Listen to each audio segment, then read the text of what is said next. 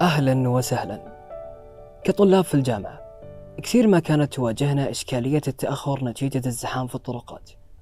وكثير أيضا ما كان يأخذنا النوم ويحرمنا من حضور المحاضرات. وكم مرت علينا أوقات كان ودنا نصحصح فيها على كوب قهوة حتى يكون يومنا الدراسي أجمل. لكن اليوم وفي ظل جائحة كورونا أصبح كل شيء أسهل. أنا معاذ الجابر طالب في قسم الإعلام. وبتكلم اليوم عن التعليم الحضوري والتعليم عن بعد. ويا ترى وش السلبيات والإيجابيات من وجهة نظري كطالب جامعي؟ لعلي أبدأ معكم بالحديث عن إيجابيات التعليم عن بعد. وأول نقطة فرقت معي بشكل كبير جدا واللي هي الوقت. الوقت يا جماعة فرق معي بشكل مهول. صار عندي وقت لكل شيء وما صرت أشيل هم إني بتأخر عن المحاضرة. وأقدر أحضر المحاضرة وأنا مرتاح. وأيضا ال break بين كل محاضرة ومحاضرة. قبل كنت أفكر كيف راح أقضي ال break؟ وهل عندي وقت أرجع للبيت أريح شوي وبعدها أرجع للجامعة؟ لكن أشيل هم الطريق وزحمته. فال break في التعليم عن بعد ما عاد صار يفرق معي سواء كان break طويل ولا break ساعة واحدة. وأيضا لاحظت نهاية الشهر أني وفرت مبلغ كبير من المكافأة والسبب في ذلك يرجع لأني وفرت قيمة كبيرة من قيمة البنزين بسبب قلة المواصلات.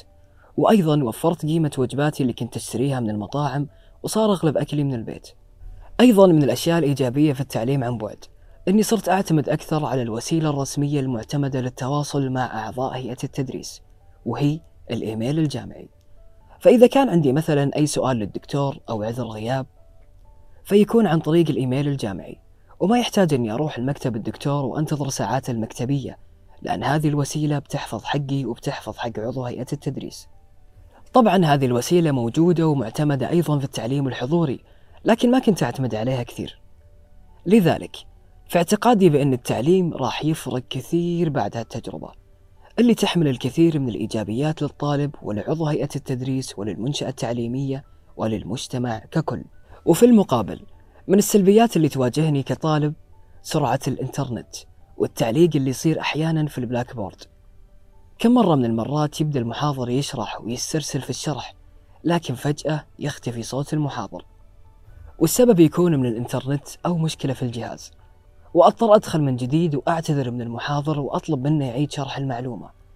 أيضا من الأشياء اللي فقدتها هي التواصل المباشر مع المحاضر والمواقف اللي تصير في القاعة. فكل محاضر يمتلك كاريزما خاصة فيه. مثلا يشوف طالب مو مركز معاه ويبدأ يوجه له سؤال عشان يخليه يركز معاه أكثر. أحيانا يحس المحاضر من التعابير المرسومة على الطلاب أن المعلومة ما وصلت لهم بالشكل المطلوب فيعيد شرحها مرة ثانية. وطبعا كل محاضر له أسلوبه وطريقته. من الأمور اللي فقدتها أيضا هي المجموعات اللي كنا نشكلها في المحاضرة وكل مجموعة تكلف بحل سؤال وطبعا تكون عليه درجات. أيضا الاختبارات.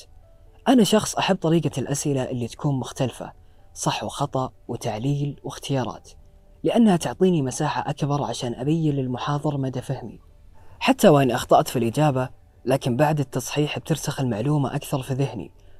طريقة الاختبارات في التعليم عن بعد كانت غالبا محصورة في الصح والخطأ والوقت فيها قصير جدا مقارنة باختبارات التعليم الحضوري.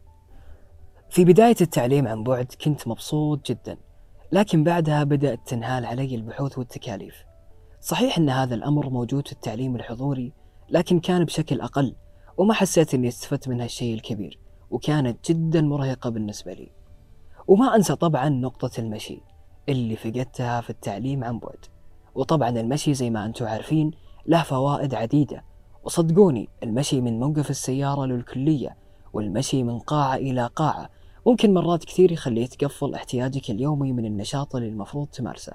ختاما بالنسبة لكم ما هو الأفضل التعليم عن بعد ولا التعليم الحضوري؟ طبيعي جدا بتكون في سلبيات وإيجابيات ولكن شخصيا وبعد ما أخذت تجربة التعليم عن بعد وجربتها أخيرا أقدر أصفها بأنها تجربة مريحة جدا باستثناء طبعا نقطة التكاليف وكانت أسهل بالنسبة لي من التعليم الحضوري. صحيح أنها أعطتني مرونة في الوقت وراحة أكثر ووفرت علي مبلغ كبير من المكافأة لكن استفادتي من المقررات الدراسية قلت وفقدت عامل المتعة اللي كنت أستمتع فيه بالتعليم الحضوري. فعشان كذا بختار أكيد الدمج بين التعليم الحضوري والتعليم عن بعد. لأنه بيهذب روتيني اليومي وبيعودني على الالتزام وتنظيم جدول الحياة ويعطيني فائدة أكثر. ولا ننسى نقطة المتعة والمواقف الجميلة اللي تصير في التعليم الحضوري وأنه ينمي مهارات التواصل بيني وبين زملائي وأعضاء هيئة التدريس.